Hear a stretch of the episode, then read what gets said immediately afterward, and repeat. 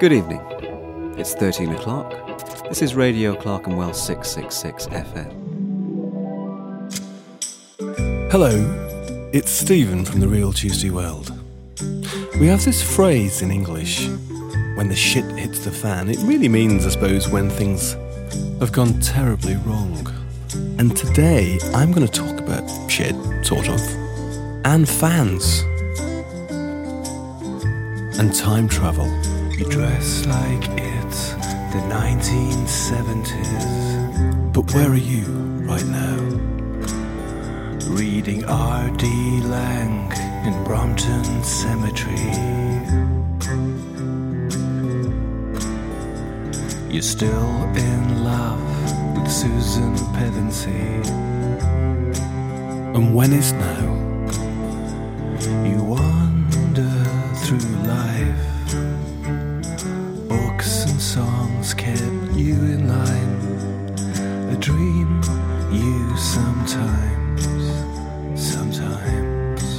Here it's Thursday morning in London.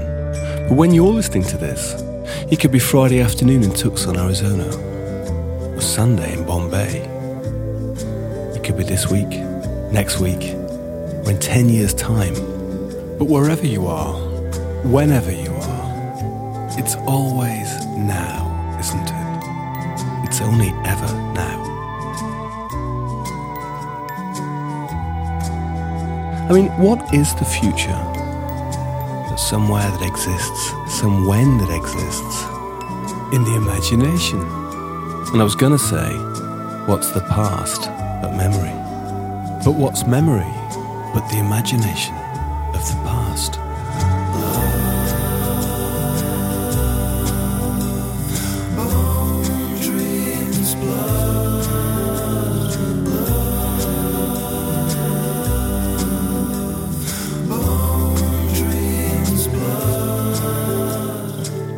So maybe if you want to travel in time, all you really need is your imagination and maybe a time machine.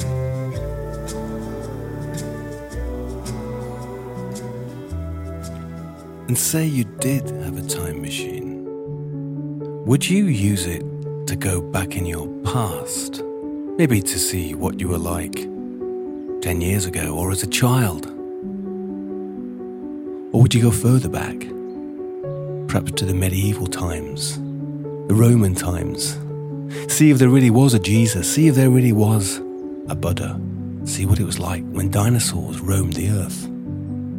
Or maybe you'd go to the future, see what it's going to be like in 5, 10, 50, 100, 1,000 years.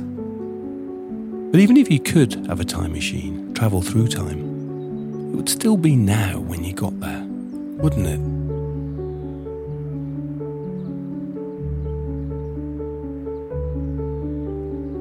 Now, if there was such a thing as a time machine, what would it be like? Maybe it would be like a windsurf, and you would be a windsurfer, a time surfer, surfing the wave of now.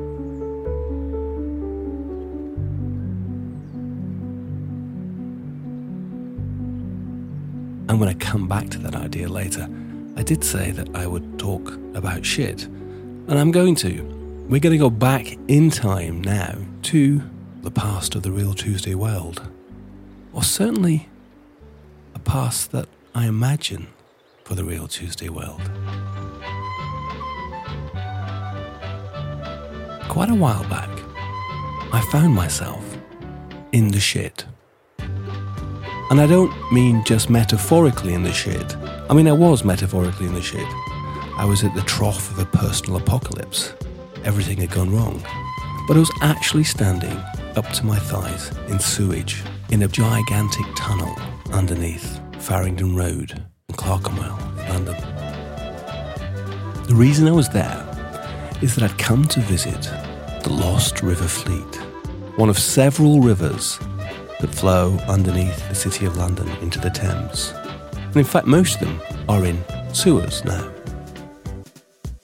I've managed by complicated means to get down there. And if you want to know how I'd got down there, and in fact why I'd got down there, There is another podcast called How It All Began. Check it out. The end of that podcast found me standing in a sewer up to my thighs in shit. But a tune had started. It was a tune in my mind called I Love the Rain. It's raining, it's pouring, but I ain't complaining, cause I love the rain. It's raining, it's pouring, but I ain't complaining, cause I love the rain. Now that tune was like a little thread leading me out of the shit, out of the sewer, into the future.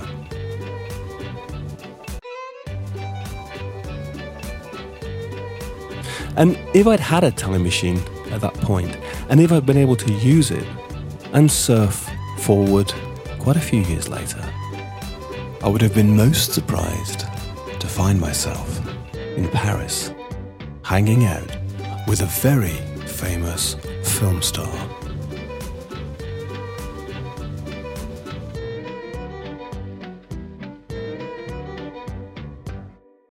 How did it come about? Well, the reason we were in Paris was that the Real Tuesday Weld was on tour, playing the songs from an album called The Last Werewolf.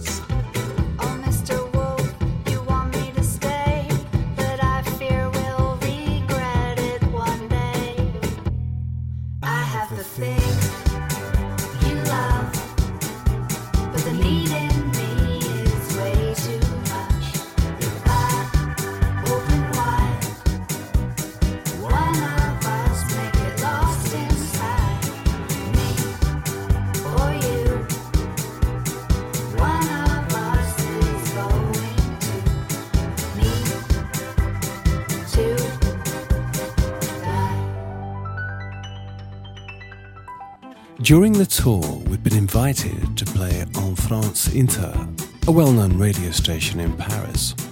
And before a performance, backstage, there was quite a melee going on. A whole bunch of autograph hunters appeared to have got past security and were rushing down the corridor towards us. I'm not fatuous enough to believe that they were rushing down the corridor to get our autographs. No. It was because one of the other guests on the program was the film star, Juliette Binoche, and she'd been spotted. Something urgently needed to be done. And Don Brosnan, the tall, beefy, American bass player of the Real Tuesday Weld, took action. He stepped in front of Juliette Binoche as a buffer against the oncoming wave of autograph hunters and fans. And I opened our dressing room door, ushered her in.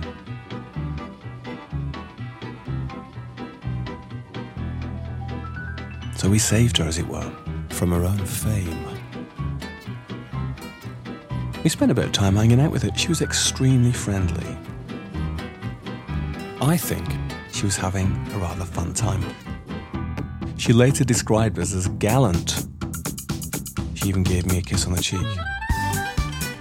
When I came back to London, I was considering putting a small fence around that patch of my cheek with a no admittance sign or even charging admission.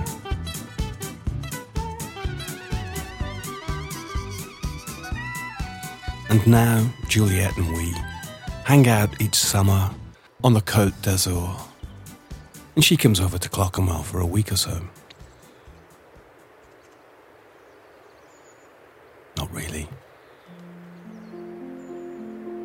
But she's always welcome. Now, you might be wondering what happened next. Well, possibly stung by the lack of commercial success of the album The Last Werewolf, we wandered off into Eastern Europe. haunting the streets of Prague and Krakow, Budapest, St. Petersburg, Moscow, Warsaw. It's easy to get lost in those streets, isn't it? I mean, you might find yourself walking with your true love on a Sunday afternoon down a boulevard. Or you might find yourself waking, face down, in an alleyway, battered and bruised, wondering what happened last night and if this time you pushed it just a bit too far.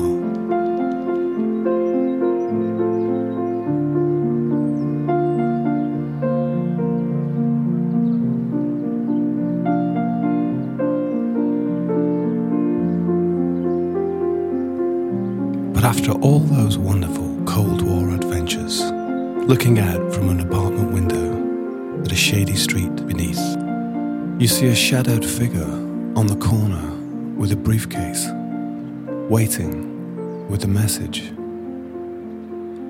And the message says, It's time.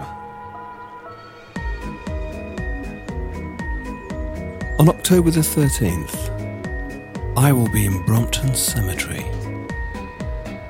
And guess what I'm going to be talking about? Time machines. You see, in Brompton Cemetery, there is a very strange mausoleum. It's called the Courtoy Mausoleum. It's the place where Hannah Courtoy and two of her daughters are supposed to be interred. Now, for a long time, rumours had been circulating about the strange mausoleum in Brompton Cemetery called the Courtoy. I've been researching it for some time.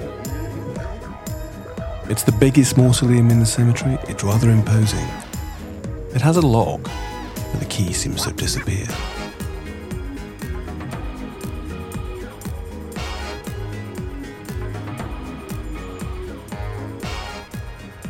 Hannah Courtoy herself was one of the richest women in London.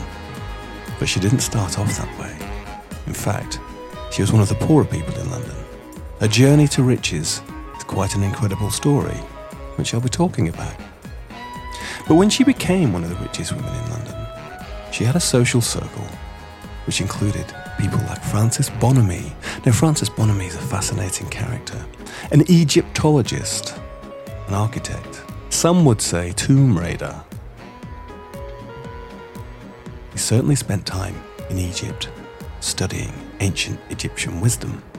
And Francis Bonomi had a partner, a friend, an even stranger person, Samuel Warner, the engineer.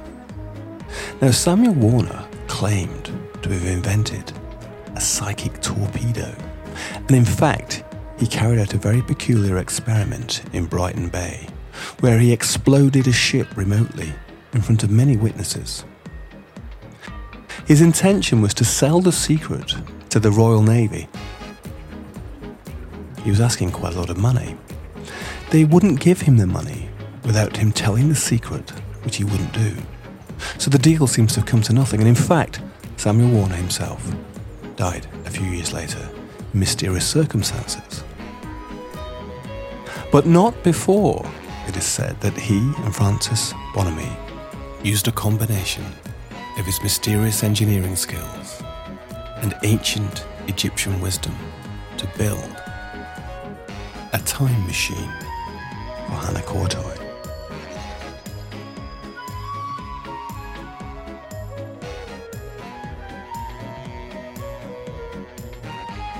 And some people claim that the mausoleum in Brompton Cemetery is or contains that time machine, and that perhaps Hannah used it to escape death, and right at this moment is travelling in time. Perhaps she's even here now. If you want to hear me tell more of this strange story, check out www.londonmonthofthedead.com.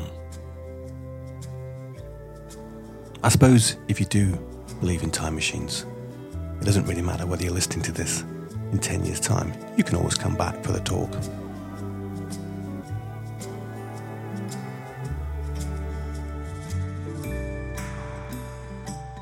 In our future, beyond Brompton Cemetery, we're going to be releasing three albums in 2019. I would love to involve you in this, and I'm going to write to you soon and tell you how. It would be great if you, our friends, can help us along this, the last lap, the last chapter in the story. Because if you want to know the reason how it's possible to go from being up to your thighs in shit to meeting Juliette Binoche and to all those other wonderful things that have happened, the reason is you. People who listened and watched and wanted to keep listening and watching, who came to see us, who wrote to us, who let us know and encouraged us keep going. And all those people who've made amazing art of the crooner and the characters from our animations. Thank you, it's amazing. That is why we do it. And next time, I'll be talking about getting high or not getting high and the return of the crooner. And Christmas is coming, isn't it? And we've got some Christmas presents. See you then, whenever then is.